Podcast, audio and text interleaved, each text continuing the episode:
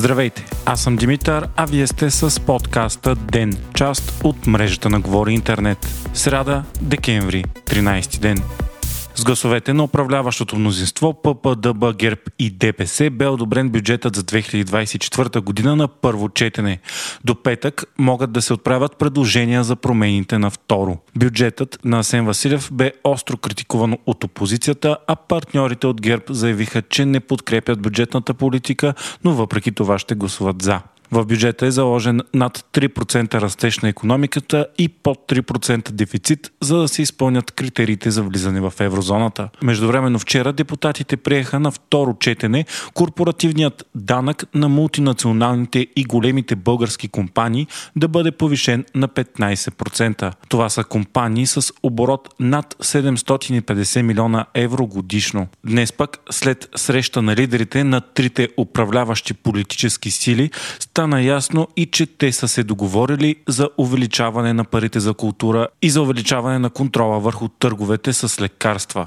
Това става след като преди седмица множество културни дейци излязоха на втори национален протест заради много ниския бюджет за култура. Ето какво казаха Кирил Петков, Делян Пески и Бойко Борисов след лидерската среща по повода. Бюджета за култура ще бъде увеличен рекордно от 387 милиона на 520.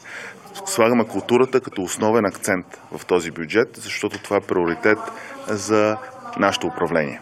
След протестите на артистите, на културните дейци, тази грозна картина, нашата полиция да се бута с нашите творци, не беше добра.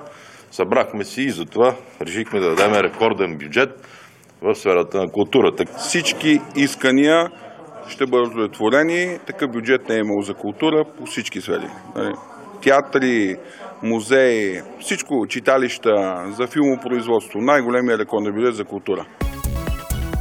Историческо споразумение сключиха близо 200 държави в края на годишната конференция за борба с климатичните промени КОП-28, която се провежда в Обединените арабски емирства. За пръв път е постигнато споразумение, което ангажира нациите да се откажат за винаги от изкопаемите горива международната общност трябва поетапно да намали глобалното потребление на изкопаеми горива, което да доведе и до край на ерата на петрола. Освен това, държавите се ангажират да инвестират повече в нови екологични технологии, както и такива, които улавят въглерод. Споразумението призовава за трикратно увеличение на възобновяемата енергия в световен мащаб до 2300 година.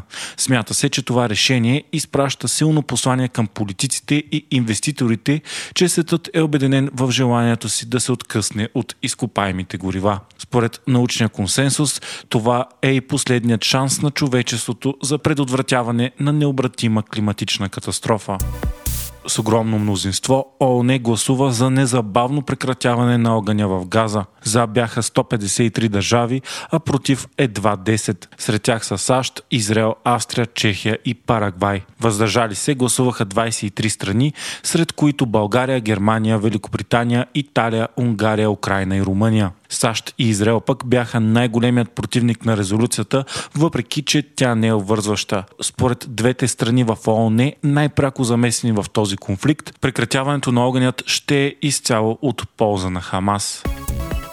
Google Maps вече ще дава информация в реално време за разписанието на общественият транспорт в София, включително промени и закъснения. Това става като в картата на Google Maps се избере иконката на всяка спирка. До сега Google даваше обичайното разписание, но не отчиташе динамичните промени в него.